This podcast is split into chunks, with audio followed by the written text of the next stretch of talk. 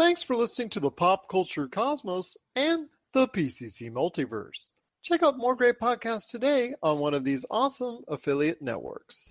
You're listening to a Weeby Geeks Network podcast. You're listening to the ESO Network, your station for all things geek. The Tangibound Network. Check it out. TangiboundNetwork.com. Listen to this show, the latest episode, every time. A proud member of the Gonna Geek Network. The opinions expressed are those of each individual. Check out all the other geeky podcasts over at GonnaGeekNetwork.com and get ready because geekiness begins in three, two, one.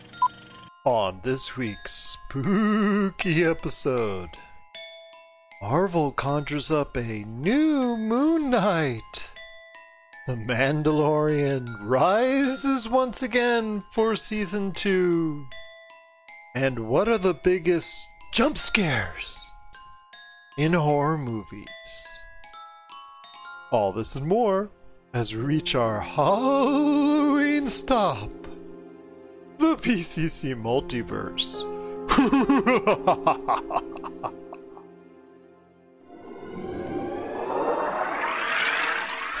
Don't be alarmed. The quasi shimmering light before you is a trans dimensional gateway to other worlds, other voices, other thoughts, and other realities. Up feels like down, and down feels like the number seven on a Wednesday morning. Don't worry, that quivering, blood boiling sensation under your eyebrows is all a part of the charm. Welcome to the PCC Multiverse. And we're back with another episode of the PCC Multiverse. I gotta get that out of my system. Sorry. This is Gerald Glassford from Pop Culture Cosmos, Game Source, Inside Sports Fantasy Football, and the Lakers Fast Break. We truly appreciate everyone out there listening to all of our great shows. And if you can, please give us that five star review on Apple Podcasts. Plus, if you can like, share, subscribe, follow, or do anything at all that you can to help support us here at the Pop Culture Cosmos, Inside Sports Fantasy Football, the Lakers Fast Break, and Game Source, it is truly appreciated. Plus, I want you to go ahead and give us some love to Honey Queen and the Hunnick Outcast as well, because I told Marcus it's cool if he can go hang out with some buffaloes out in the Midwest and all that. So he's going to go ahead and check some things out for a little while. So I wish him safe travels, but he's going to be coming back in a couple weeks. But who better to bring in for our spooky Halloween episode?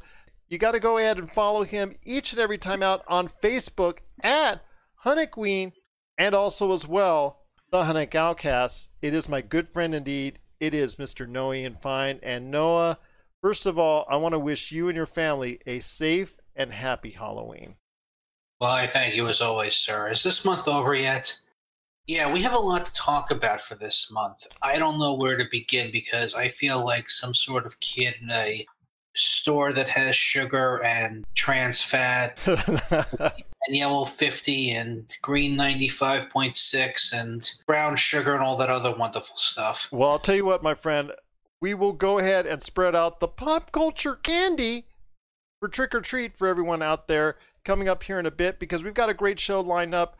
Fact, you're coming back on later on in the show after we talk about everything that's going on here currently. You're coming back on later in the show to talk about some of your biggest jump scares that are out there in horror movies that you've seen over the course of your time, being our horror movie expert and all.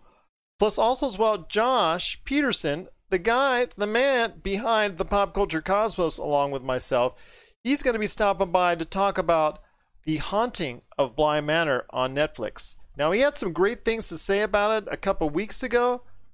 Did it turn out that way throughout the series in the end?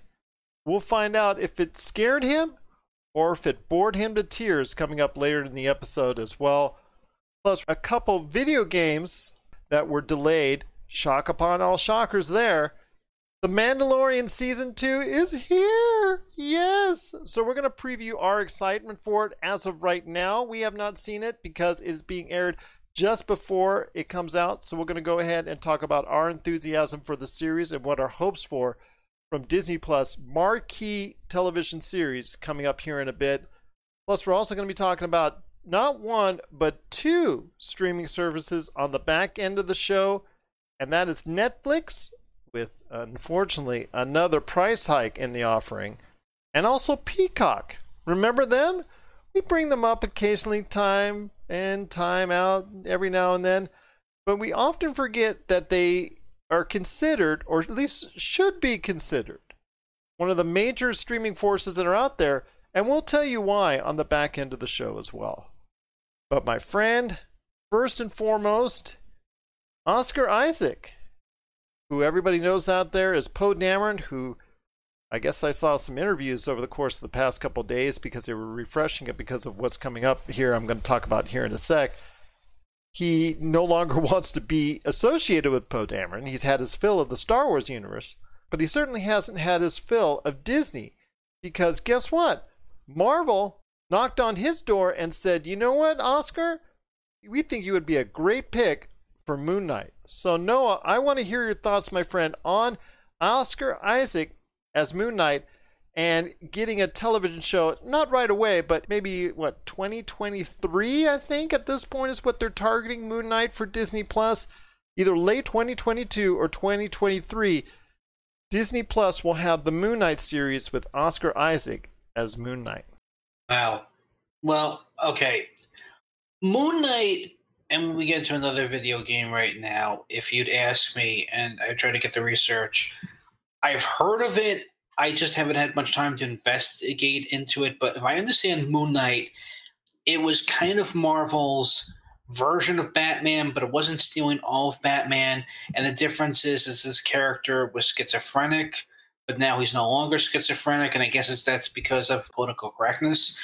But I will say this much: it's intriguing. I feel bad for the man Oscar Isaac for a couple reasons. He wasn't the worst thing in Star Wars Episode Seven, Eight, and Nine. I don't think anybody knew what to do with any of those actors. Oscar Isaac, every time I see him, I put him up there with Cumberbatch, where Hollywood loves him but they don't know where to place him or what to do with him. Isaac, if he wasn't in Star Wars, they put him in, in X Men Apocalypse, and you couldn't even tell with the makeup. I know he seems to be the hot thing, and at least he has a good rapport with Disney. People were clamoring, I guess, for a Moon Knight movie, which is understandable. It's going to be a regular TV series on Disney Plus. I don't know what, what the MCU is doing with their phases anymore, if they're going to be doing them at all, or they're just yeah. going to focus on X Men and, and Fantastic Four, and that's going to be that. I don't know what they're doing with the MCU at this point. But if you make a Moon Knight Disney Plus series, is what I understand.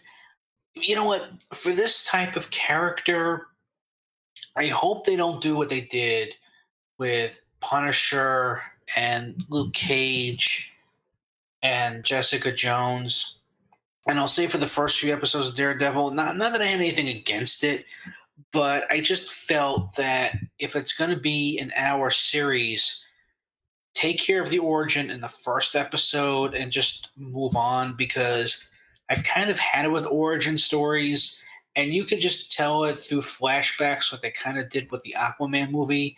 But past all of it, I don't know what they could do with Moon Knight now. Is that if he's that relevant? Because again, it would be great if they had this character in the 80s, but if they're not going to make him the schizophrenic character, I don't know how intriguing he's going to be. And I don't think he's really a Disney Plus MCU character because I go back to his mental illness. So they're probably just going to water this down and bog it down. It'll be great to see him in the costume and I'm sure it'll be great to see another live action superhero movie. But I think since I've been through so much superhero fatigue, it's 50 50 on this one, but it's a few years away and it's talks. If it works, it works. If it doesn't, I don't really know who his rogue gallery is. And I guess it's better when you have the Avengers because you have them all together. So I don't really know past the schizophrenia his personality, his catchphrases, his, like I said a few minutes ago, his rogue gallery. It'll be interesting, I suppose, but I hope it's not just to say, okay, well, we have the rights as character and we have Disney Plus. That's it. So I hope it's a little more because I do feel bad for Oscar Isaac. Oscar Isaac is going to be very successful in this because first off, he's the character himself is very snarky, very funny. Uh, not to the level of Deadpool, but almost there. So we should see that type of Oscar Isaac slash Poe Dameron type of feel for that character. Because basically he was a, a commando, uh, I guess a special forces individual. They got stuck out in the middle of the desert for some reason, and as a result, doctor, I think. yeah. So he basically he he prays to a, to one of the Egyptian gods in order to go ahead and save his life, and in doing so, it gives him this power. And in order of doing so, depending on the time of the lunar calendar, the more power or the less power he may have. Plus, also, like you said, there was also schizophrenia that his character has, which people are drawn in more by his schizophrenia and how that leads to the amount of power that he has at any given point in time. But also, I do want to mention that again, he is going to be a very snarky character, a character with a lot of sharp wit, and that's something that Oscar Isaac has already proven on screen. So I'm hoping that this will go ahead and be another big win for Marvel. They've done a lot of right things so far. I know they're going to try and stick to some type of phase plan going forward, whether it's phase four, phase five, phase six, and continue going on with that. And yes, the X Men and Fantastic Four are going to become a major part of it, and they're going to be incorporated into it. But I want to go ahead and say is they've planned these out originally when they dropped the future for the Marvel Cinematic Universe during Comic Con, which would include incorporating all these television shows. So, WandaVision, Hawkeye, Falcon and the Winter Soldier, She Hulk, all these television shows that you're going to see on Disney Plus, those characters are going to be intertwined with what you see in the film, which means we will eventually see them incorporated maybe in a Guardians of the Galaxy, maybe in an Avengers, something like that. But you will see Oscar Isaac on the big screen and not just on Disney Plus. I know that Falcon and the Winter Soldier got delayed because of COVID, and I know that they're working on She Hulk. I know we can't talk too much about whatever phases four, five, six. I don't know how many more phases they're going with the with the MCU, but I guess we'll get there when we get there. I'm stoked. I'm curious. I just hope it's not just as I said before. I'm just crossing my fingers and hoping it's not just because we have rights to these characters and where we're putting them and what we're gonna. I, I'd love to see them in Guardians. I got Disney Plus for a lot of reasons. I'm really glad that they put the Guardians cartoon on Disney Plus. I would have loved to see if they a, you know, a Guardians live action series, which I know the actors won't do, unfortunately. But it would be great if they would do a spinoff. I mean, if they if they did do a Groot and Rocket spinoff with Vin Diesel and Bradley Cooper? Yeah, Bradley Cooper and Groot, and they did like a you know a spinoff because I know they did in the comics for a while. I you know that's worth having Disney Plus right then and there. And I'm also curious if they can bring in Daredevil and Luke Cage and Jessica Jones because I think the rights are finally going back to oh yeah, Disney. they're they're with Disney now. It's it's all under Marvel's roof. The question, like you said, is will we see Charlie Cox? Will we see these other individuals from Netflix's universe as far as the way they interpret it through Marvel? Will those Yeah. characters be brought over with the same actors and actresses, or will in, other individuals take that place if they're incorporated in the MCU? And that's something we're going to be talking about down the road, I'm sure. But Yeah. I Yeah. mean, all Yeah. this has to catch up because of what's gone on in 2020 and coronavirus. All these projects that Marvel is mapping out has to all catch up at some time, and it's going to start in December with WandaVision coming to Disney Plus. So I'm excited to see where it goes from there. But I am actually very intrigued with Oscar Isaac as Moon Knight, and I hope everyone out there is as well. I think it was a good move by Marvel in order to do so, in order to get his agreement to go ahead and become Moon Knight. I think his addition will be a sound one, and I'm looking forward to seeing his character progress through the Marvel Cinematic Universe. What are your thoughts out there on Oscar Isaac becoming Moon Knight? We want to hear your thoughts. PopCultureCosmos at yahoo.com. Hey, this is Chad from Ghost Toasters, and you're listening to Pop Culture Cosmos Podcast.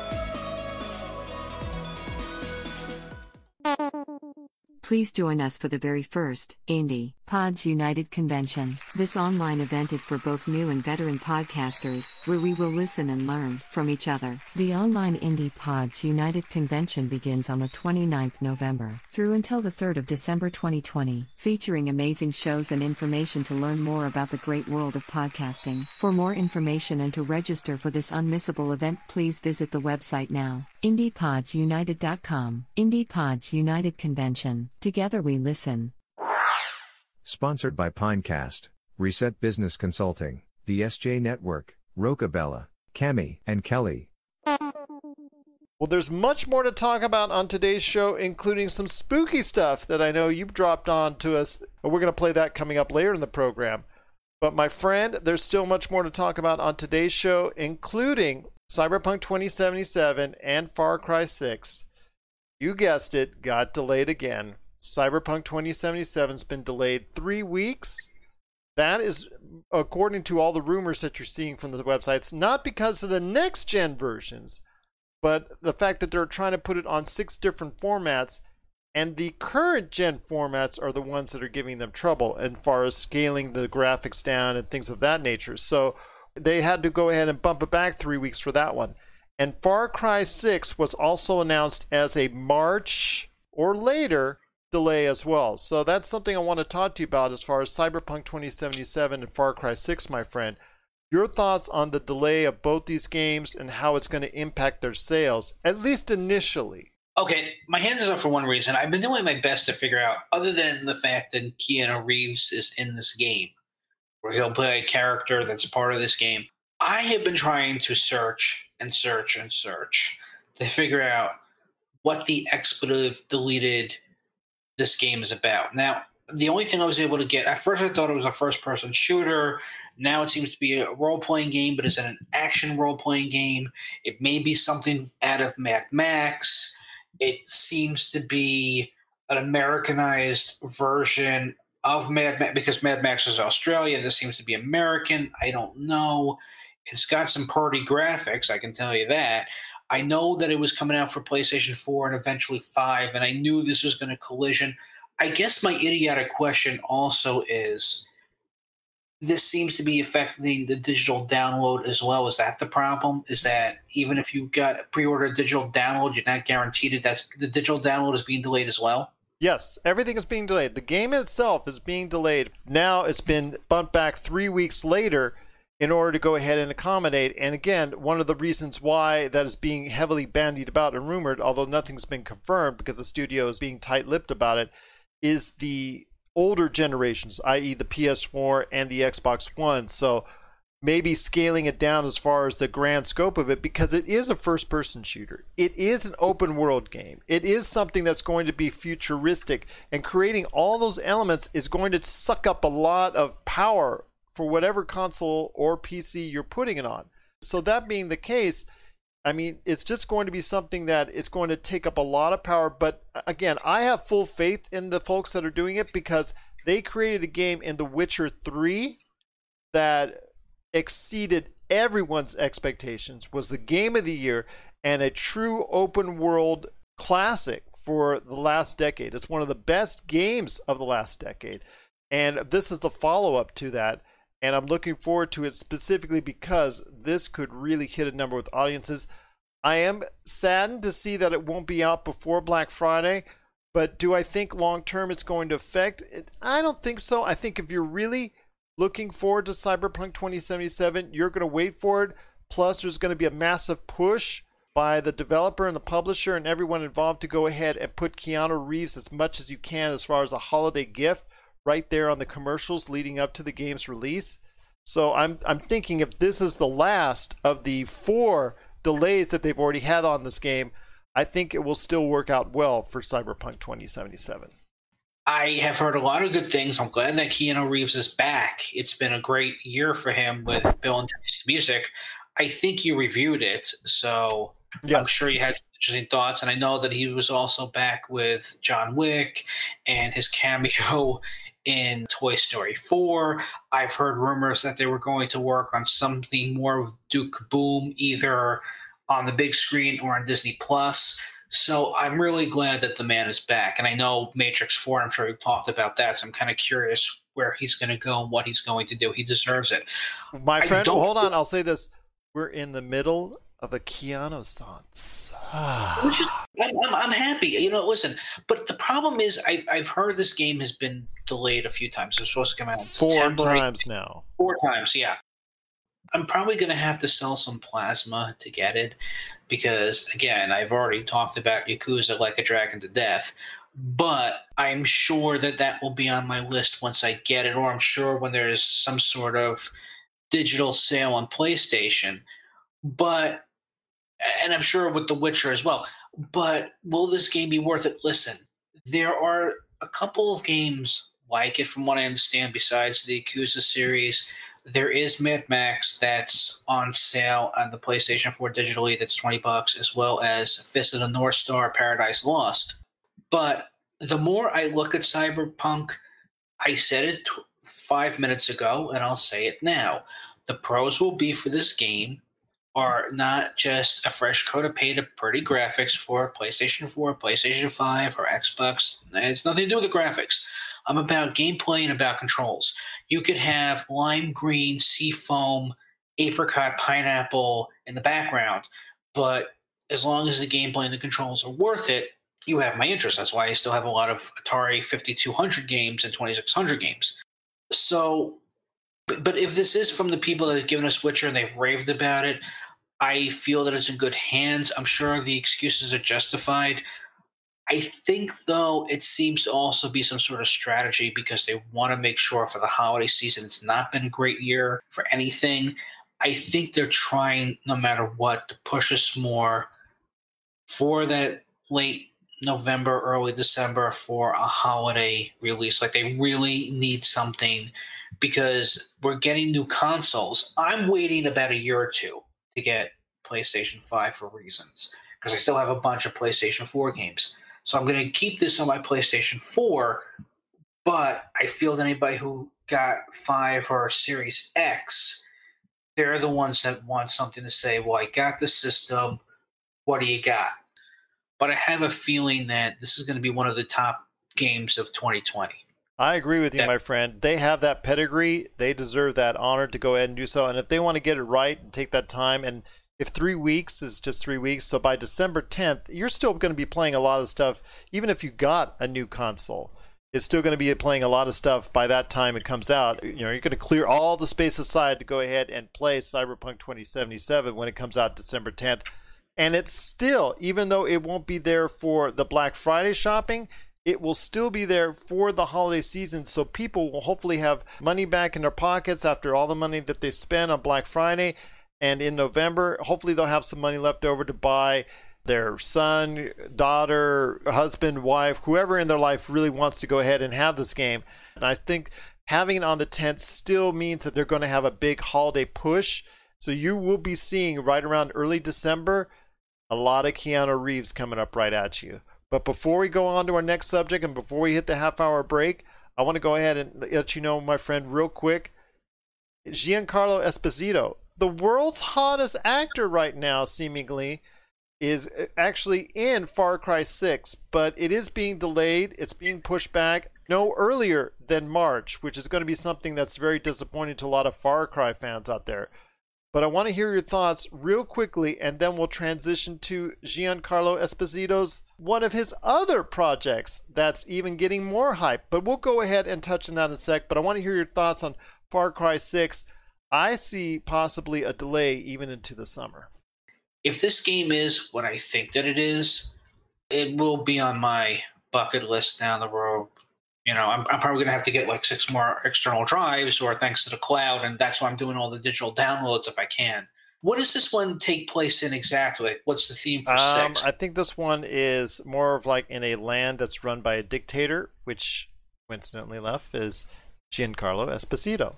You know what? That's the days right now for video game makers where there's constant delay after delay after delay, which is a shame to see continuing going forward into a new generation of consoles. But again, with the type of money and development involved, I'd rather you get it right than just on time.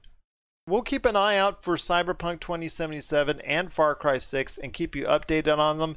They are two of the marquee games coming hopefully within the next 12 month time span, but they both got delays. What are your thoughts on Cyberpunk 2077 and also as well Far Cry 6 getting delayed? We want to hear your thoughts. PopCultureCosmos at yahoo.com. But before we hit the halfway mark, my friend, Giancarlos Esposito's one of his other projects that he has debuts. Actually, you probably already even seen the first episode as you're hearing this on radio outlets everywhere all over the world and also on podcast outlets everywhere.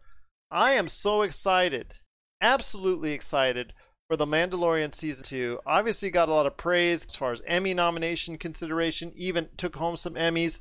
Everybody loves Baby Yoda. He's the hottest ticket in town. My one of my daughters absolutely loves him. I'm so excited to see where the story continues for The Mandalorian, and I think you are as well. I grew up literally with Star Wars, and then the prequels and these requels, and I kind of just said I had enough. And then before the world fell apart, I went to Disney World and I got to go on Rise of the Resistance and ride the Millennium Falcon. I went That's to what I'm Wars. wearing now. Rise of the Resistance, baby.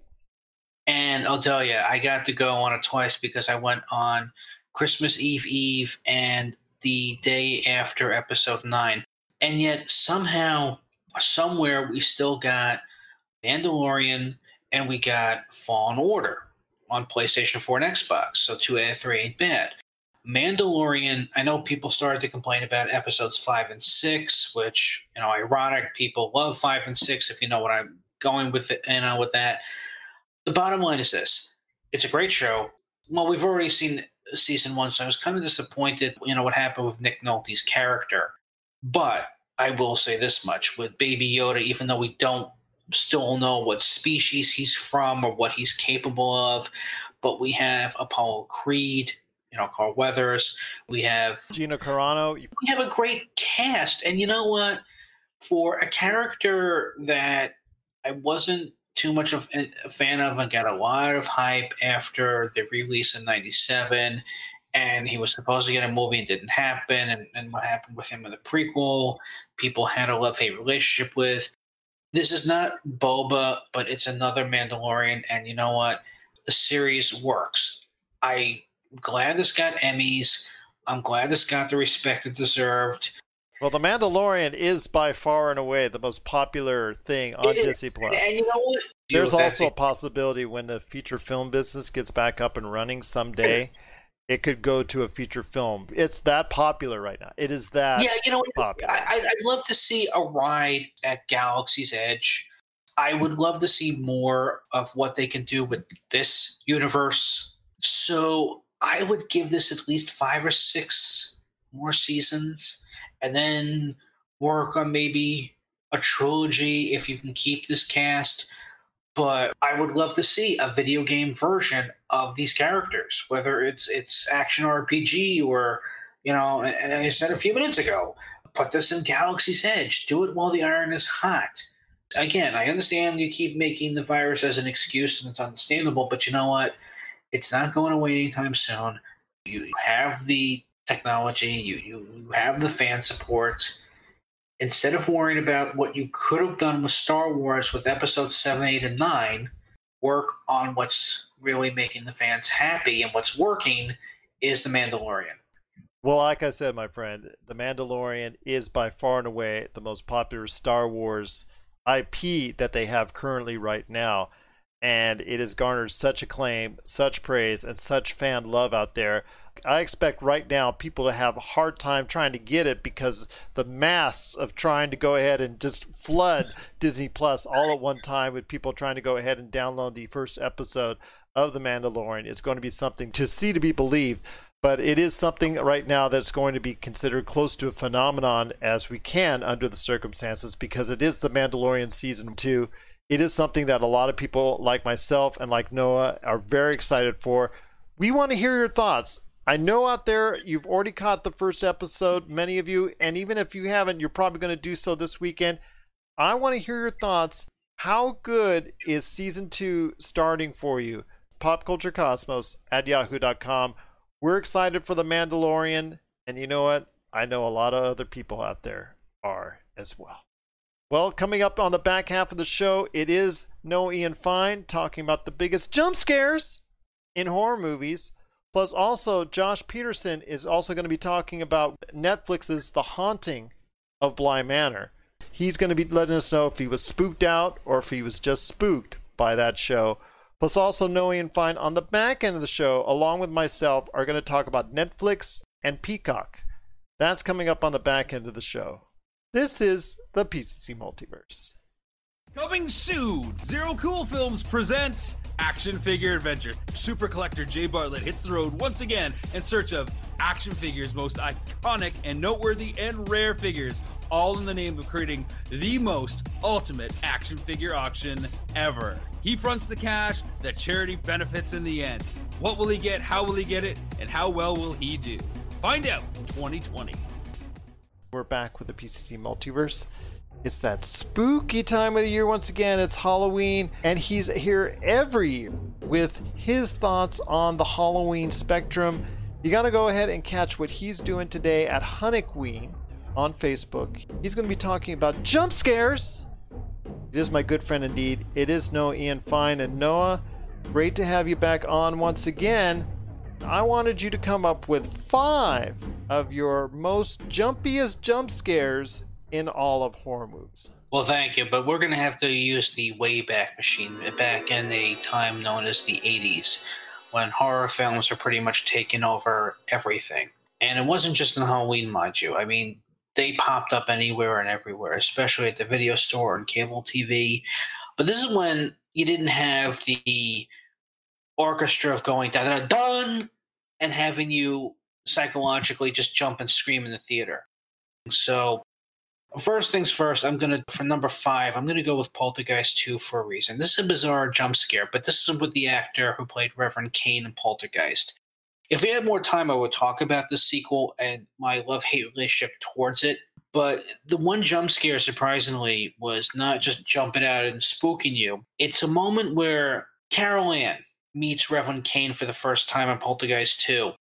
And you just see, because the actor in real life sadly was suffering from stomach cancer, so he looked gaunt and he was dying anyway. So they didn't have to do too much appliances and prosthetics and makeup on him. And he just shows up and he starts singing this really creepy song to her. But then when she turns around, nobody else can see this man and walks right through him. And that just, for some reason, that sound effect, when somebody was walking right through him, that definitely made me jump. For number four, this was a very underrated horror film. Nobody really talks about it anymore or any less if, if it is whispered at all, which is a shame. But it was a movie that I saw in the 90s that made me tremble. And when the lights came on, I just was like shaking. I was in my 20s though, but I wanted it.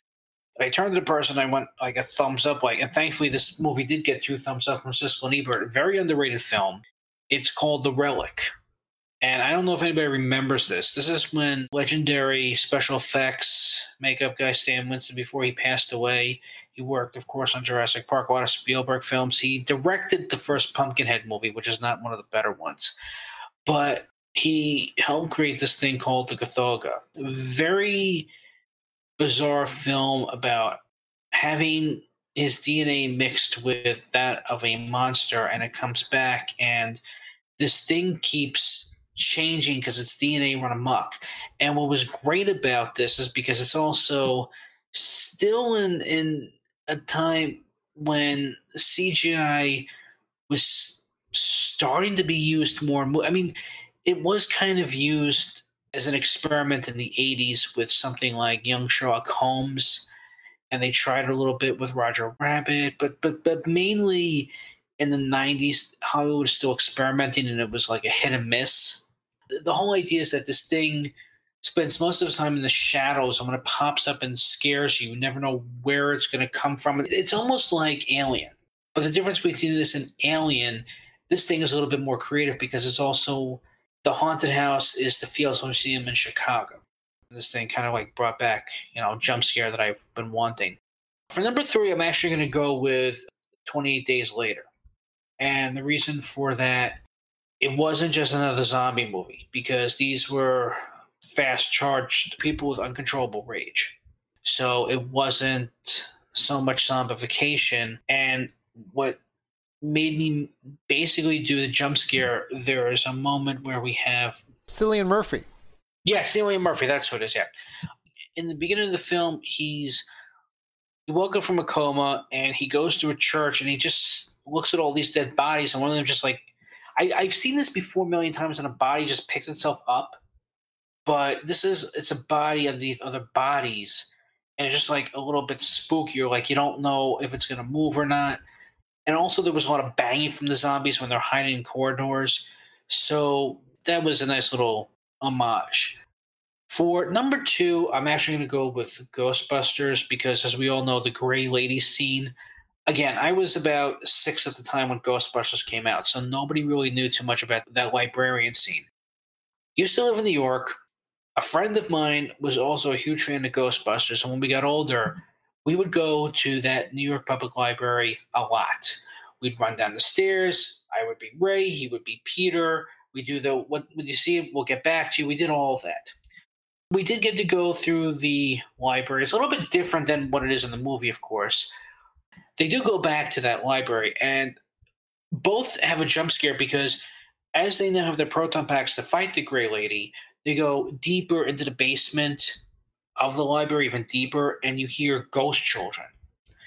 And because they go past like this rundown children's section of the library. So that that was also kind of creepy. It had nothing to do with the movie, but I kind of like what it did. But number one for jump scares, I actually have to go with George Romero's Creepshow. I'd like to say it would be one of the zombie movies that he directed, or even Monkey Shines. But Creepshow, well, it didn't have a zombie in it, and there were several jump scares in that film. One of them the Father's Day segment when the ghoul came out of the grave for the first time. And not to mention the fact Fluffy from the crate, which was the only good thing about that segment. That thing jumped out. So that's probably my five jump scare moments, but memorable nonetheless. And so I know you said you, you don't have a an affinity for today's movies because of its reliance on CGI, and I get that. I mean, a lot of people have obviously their concerns in regards to pretty much the horror genre and also sci-fi genre about going away from practical effects. I know a lot of people have talked about the Mandalorian they love so much because it incorporates a lot of practical effects. But I wanted to ask you this: Is there anything in recent times that might get people that might people want to check out if they really want a jump scare, or has it just become too CGI'd for you? You know, we reviewed Krampus a few years ago Mm-hmm. And I think what I loved about Krampus, and you agreed with me on this as well, is that when I watched the behind the scenes documentary on it, they went back to the well with animatronics, practical effects. It felt like a 1980s film in the 21st century. And that came out in 2015.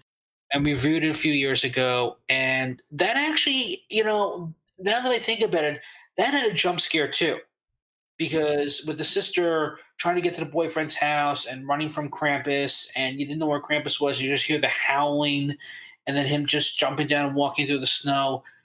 That's why it worked. My biggest problem with having the CGI effect, I mean, even when I saw Scary Stories to Tell in the Dark, I kind of knew when the jump scare was going to happen because they didn't build up to it. You just knew. There were moments that were scary and the moments that kind of worked, but the problem is, since Hollywood has become so dependent with the orchestra building up the tension and then going bam, or just having something jump up and go boom. There's no real suspense anymore because you're so dependent on the scare than you are of how to build up the scare. And those 80 movies, they worked on the things on how you can build up the scare because you never knew where it was going to come. Everything now, I feel, is that you just press a button and the thing will go boo and that'll be it. I, I tried even to defend Stephen King's It 2017 2019 version, but when Pennywise in, in 2019 came out of that darkened kitchen, because I know it's like it's a small kitchen, but it sounded like he was running for miles because he's Pennywise and you know the kitchen is dark and you can't see it and he could be running for like you know five ten miles away and he comes out in that roger rabbit bugs bunny thing people were laughing. they weren't scared or screaming. And that's a problem. So I feel that there were ways to do it. I don't think they're being done well anymore. Well, my friend, you do always have a great heartbeat as one gives out when somebody has a jump scare when it comes to Halloween and horror movies, and it's always great talking to you on the horror movie genre. Once again, it is Noah Ian Fine from the Hunnick Outcasts and also Hunnick on Facebook. You got to go ahead and check out the Hunnick Outcasts and Hunnick on Facebook today. You're listening to the Pop Culture Cosmos. Don't touch that dial. Wait, do, do people still use dials? Josh Peterson Go ahead, my friend. You wanted to talk a little bit more about haunting of Bly Manor, which unfortunately has now haunted you in not a good way. Well, okay, so last time I talked about it, right, I had just watched the first episode and I, I enjoyed it. You know, it seemed like it was, you know, working towards something cool, kind of like Haunting of Hill House did, right? Like I loved Haunting of Hill House. Like I loved the story, I loved the characters, I loved the development, I loved how like layered the story was and then i really enjoyed how you know they did all these things to scare you right? Every time they they showed something you'd have to really like stare at the screen to find like a face moving or like an arm or a leg moving in the background. Like it was really really well done. So haunting of bly manor obviously like the bar was set high for this one. We got to the end of it and i i don't know man. Like a, uh, let me ask you a question real quick though. Okay. how do you feel about shows that are just like covered in flashbacks. Like every episode has a flashback, and it's not just like a five to ten minute flashback. Like it is a majority of the episode. How do you feel about things like that? Well, then they should just call it flashback because it, you become reliant on it. You become dependent on it to go ahead and tell your narrative.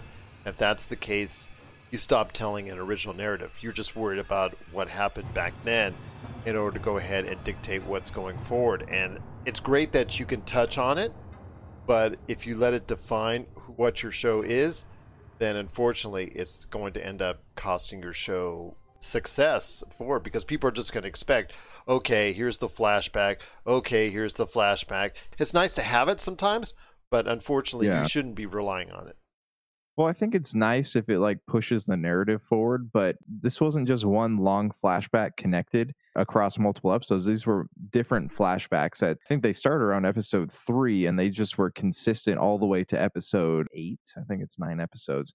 But, anyways, these flashbacks they're so long and like you had to really pay attention to things that were going on in them and it really like pulled you out of the modern narrative. So by the time it took you back to the the modern story or you know it takes place in the 90s so semi modern story i was just sitting there thinking i don't remember what happened. There's this like angry ghost lady choking somebody. I don't remember how we got here because it feels like it was 3 episodes ago that this happened.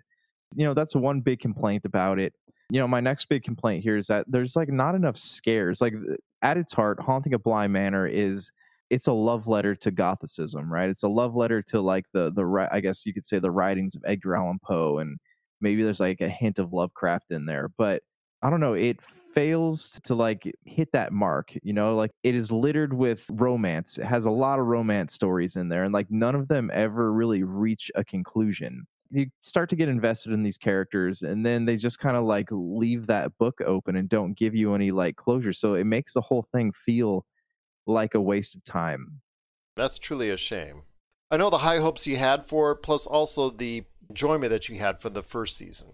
Yeah again like i love because the first season revolved around a family and i loved like all the flashbacks that show like how they became as messed up as they are today. That was interesting and plus those are only like 20 minute flashbacks so i was fine spending even half the episode in that as long as I got to see stuff taking place in the modern world. So that was fine. And they connected very well. It flowed very well, but they kept on like trying to shove these details down your throat. And by the time it was done, you kept forgetting what was happening. And then you look at the love stories here, and like a lot of this revolves around love stories, and it fails constantly to be interesting. Do you ever watch a horror movie and you you think that like, oh, that's a dumb reason for that to be the way it is? Have you ever experienced that before? Gee, a horror movie that might have a dumb movie trope put into it just before the whatever killing is is going to take place. That's a stretch, my friend. I've never seen that before. Okay, can I spoil things? Is that okay? Just a little we like bit. It. Just a little bit. Okay. So the reason the house is haunted is because like it goes back to the beginning of Bly Manor, and these two sisters like own the, the thing, and their dad died, so they had to like get married, and there's all these plots ensuing. One of the ladies ends up getting. Remember, um, was in Penny Dreadful how they have like the it's called consumption, right? Where like you start to cough up blood. It's not plague. I forget exactly what it's called, but one of the sisters got sick, and she has a daughter, and she got married and she's like really mean to her sister and finally her sister like after years of abuse had enough and like did what any sister i guess would do and smothered her sick sister. But anyways like the the house is haunted because the sister was mean. Like that is the only reason. There's like no tragedy there. Nothing happened. There's no like really bigger supernatural picture. The house is haunted by the sister because she was just mean and now she just goes around the house like choking people and if you get choked by her you get turned into a ghost too and you're stuck in the house. So like haunting of hill house was like this great show on this grand scale. This one felt very small and very nonsensical if that makes sense.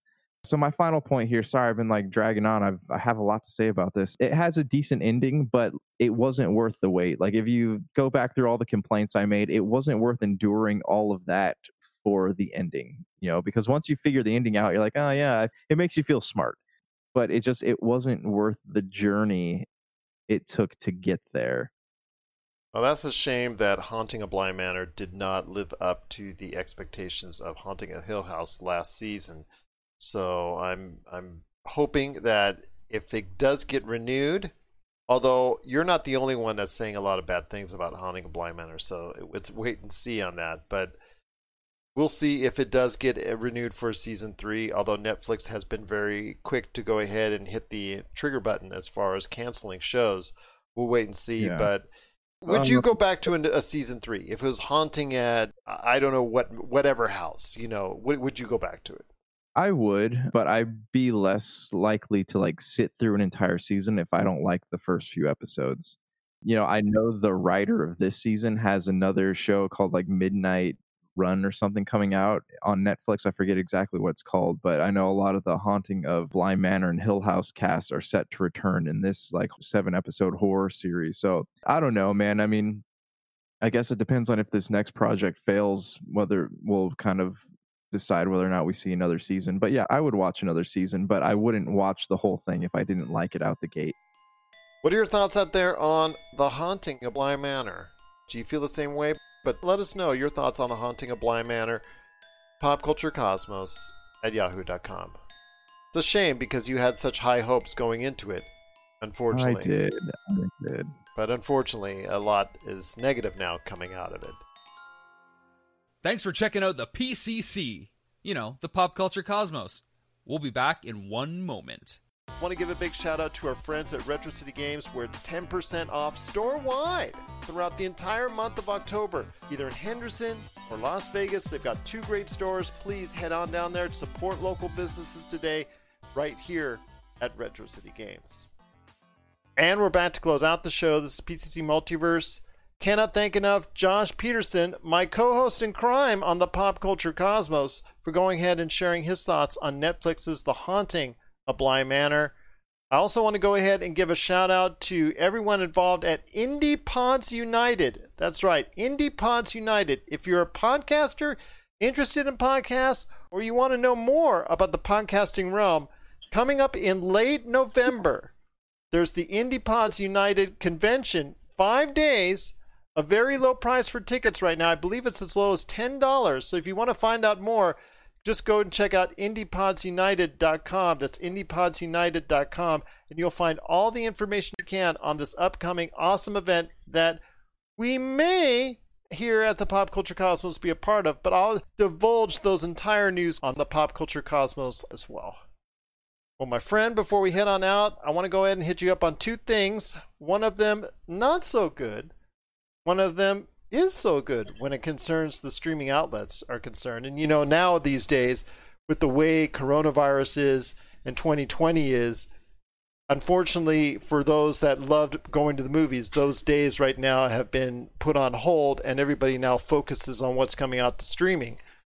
Netflix just announced a price hike here in the states from I think it's the general platform if I'm not mistaken from $12.99 to $13.99 That's it. Netflix's price hikes, they really don't go over well. So going No. from twelve ninety nine a month to thirteen ninety nine a month, even though that's only twelve dollars extra a year, anytime they do a price hike, it just never goes well for Netflix. Okay, strike one, you got rid of the Dark Crystal Age of Resistance. Strike two, you're not taking cuties off of Netflix. Strike three seems to be that price hike. I'm really debating of whether or not I want to keep Netflix at this point. I mean, I could go on a soapbox and say that everybody's investing in streaming services at this point, and because of contracts and whatnot, and- who has what for the reruns. But I always had this love hate relationship towards Netflix. Obviously, there's a lot of things that people like about Netflix, and you talked about one of the shows, The Dark Crystal, that they cut, and Cuties that they've left in. With them, you know it's all about ratings, whether it's ratings in this country or in others, because Netflix has now branched itself out for, to all around the world. And I'm not trying to defend anything when I say that statement. I'm just telling you when you have over almost, I think, going on 200 million subscribers in that range, in that ballpark, we're talking some serious stuff here. And I understand with them running a business and all that and spending huge amounts of cash, even to this day, on projects, if it has the right stars and the right type of movie or director or anything like that. But you're talking, my friend, about something that is the preeminent streaming service. And I understand and I get nobody likes the fact that they're price hiking. I don't like the fact that they're hiking my price. But I want to just tell you this, my friend, that it it still is a good value for all the content you're getting on Netflix, even though we are paying a little bit more because of it. But what are we paying for? I mean, we're paying for reruns of TV shows, only getting a few episodes, not the complete series. We're getting maybe a good series here or there that's being canceled. You're getting a lot of action straight to that would have been normally straight to DVD movies, and I get that. And they're popularizing like Chris Hemsworth and also Charlize Theron. She made her movie, got 78 million people to watch it. I, I think YouTube was the first time that they were starting to put you know live action movies on YouTube before they were going to start to put them on Netflix. I mean, this became a trend. I mean, I always said the internet became the internet in 2010, where everything was starting to become streaming. That's great. I understand it's very cost effective, but I don't really know how the rating system works. I don't want. I still don't know why you're getting rid of a lot of good shows that people are complaining and saying why. Look, uh, I'm just Santa- telling you, man, the numbers are right there. I mean, Chris Hemsworth's one, Ryan Reynolds, Charlize Theron. I mean, Santa Clarita Diet, Dead to Me. You know, Adam Sandler, he's got a bunch of junk that he throws up there, and and you know what? People watch it. A lot of people watch it. It doesn't have to be always quality that's going to Netflix. Let's just throw stuff out there and see well, that sticks. would explain Gwyneth Paltrow's Goop, and that would also explain the South Park gag where they call up Netflix saying you've been greenlit. I get that. I just can't support it. But then again, Amazon has done this too, and so has Hulu. So it, it, it's not like Netflix is the only one. I just wish I could see how to become a Nielsen family for a streaming show because there seems to be a lot of shows that are getting canceled that I'm getting invested in per usual. I mean, you're right. I shouldn't just say this because of one of my favorite shows getting canceled, Dark Crystal, but there are several that I enjoyed. But but that's you know what I can do this all day, and I think that the ones who lose out are the fans. But that's just my opinion on that. Well, we want to hear your thoughts on there. How upset are you with the latest rate hike for Netflix? We want to hear your thoughts. PopCultureCosmos at yahoo.com. Well, my friend, it's been a great episode, and I cannot thank you enough for joining me on this spooky episode of the PCC Multiverse. I just want to go ahead and ask you one last thing. Peacock and NBC Universal gave a lot of information to their shareholders, you know, the usual blah, blah, blah, blah, blah. But one of the things that stuck out to me as far as the whole numbers that they were throwing out there is that Peacock now has around 22 million subscribers in its infancy within its first year. I love the shot that the CEO made in regards to this. In fact, as he was reporting the numbers, he said, We're the opposite of Quibi because you know that service just hit the dust. But 22 million subscribers. And people weren't sure whether or not Peacock, with its tiered programming of free and not free paid content, was going to be able to work out. So I want to hear your thoughts on Peacock. As a Peacock subscriber, has it been something that you really truly relish enjoying watching? Is it something that you want to continue going ahead and subscribing to? I know that Brave New World was just canceled after season one because I know that was critically ravaged and also as well just I think wasn't very popular, but I know they've got more things up their sleeve at Peacock, and I just want to hear from you as a Peacock subscriber if it's for the best long term. Again, I still don't understand Hollywood law because Harry Potter, as far as I know, was Warner Brothers, and it should have been on HBO Max, and now it's on Peacock because NBC got the rights somehow. They also got the rights for Two and a Half Men, which is also weird because that's a Warner Brothers show that should be on HBO Max, and yet somehow it's on Peacock. It's weird because it, it, it goes back to who owns or bought the rights for movies and syndicated shows, and it's just so headachy.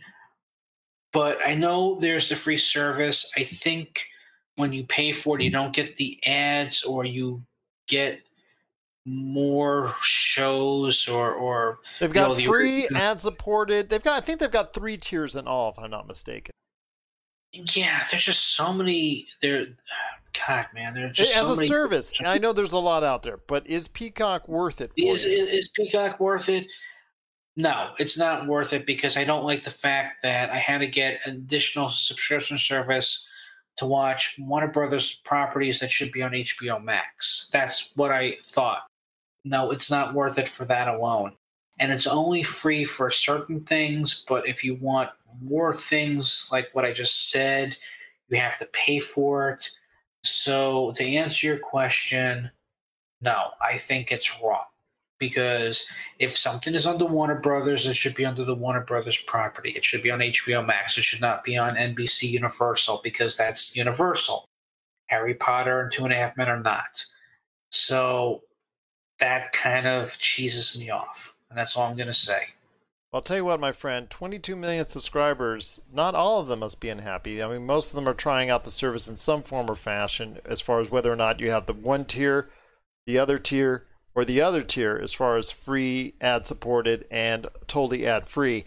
So it's going to be interesting to see how their tiered system works out, whether they stick with it or they ditch it long term. We're going to find out. Also, going to be getting some more Jurassic Worlds, obviously Fast and Furious. That's going to be something that they're going to delve into. And I think going forward, they're going to have even more to talk about as far as possibly even a show. That's just a thought I'm having. I'm, I'm thinking that they're going to go ahead and not let it die at 11. I think they're just going to go ahead and extend it even more. And Peacock is one of the ways that they're going to do it. But you know what?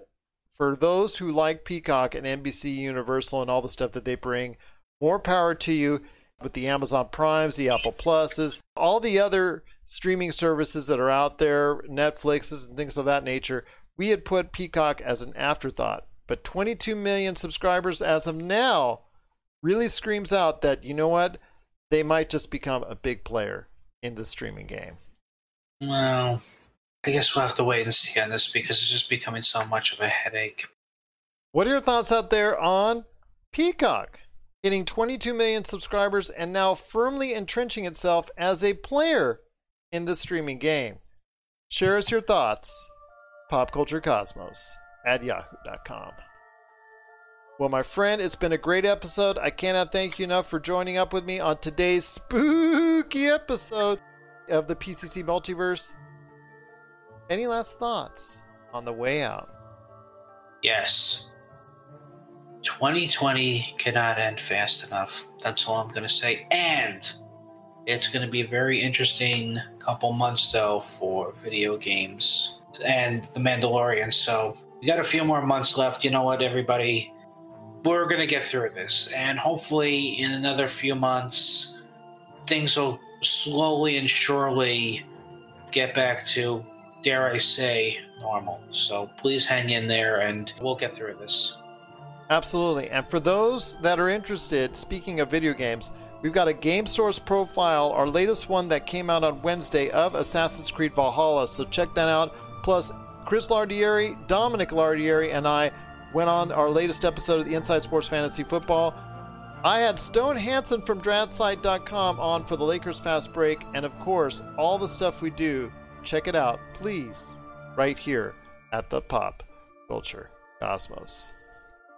So for Noah Ian Fine, this is Gerald Glassford. It's another beautiful day in paradise right here in the PCC multiverse.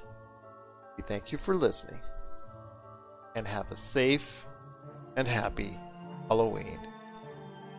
And here's hoping you have yourself a great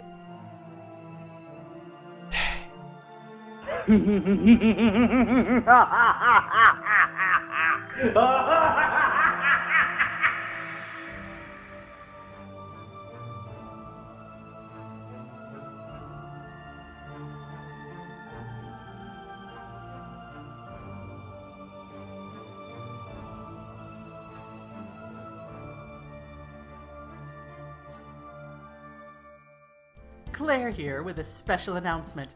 Contrary to popular belief, I didn't cancel Dr. Geek's laboratory. It fell into development purgatory thanks to MacGuffinite crystals or some such science from fiction nonsense. I've put an end to that.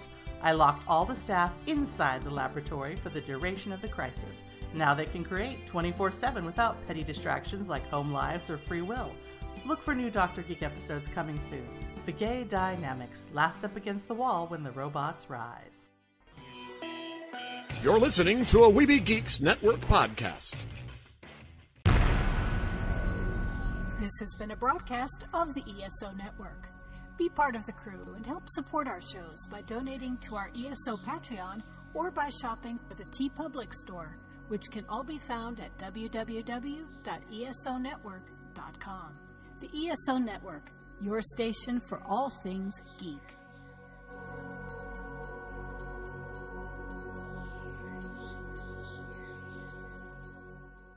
Tangent Bound Network. Let your voice be heard. TangentBoundNetwork.com. Thanks so much for downloading the Pop Culture Cosmos and stay tuned as more great podcasts are on the way. Thanks again for listening to us here at the Pop Culture Cosmos.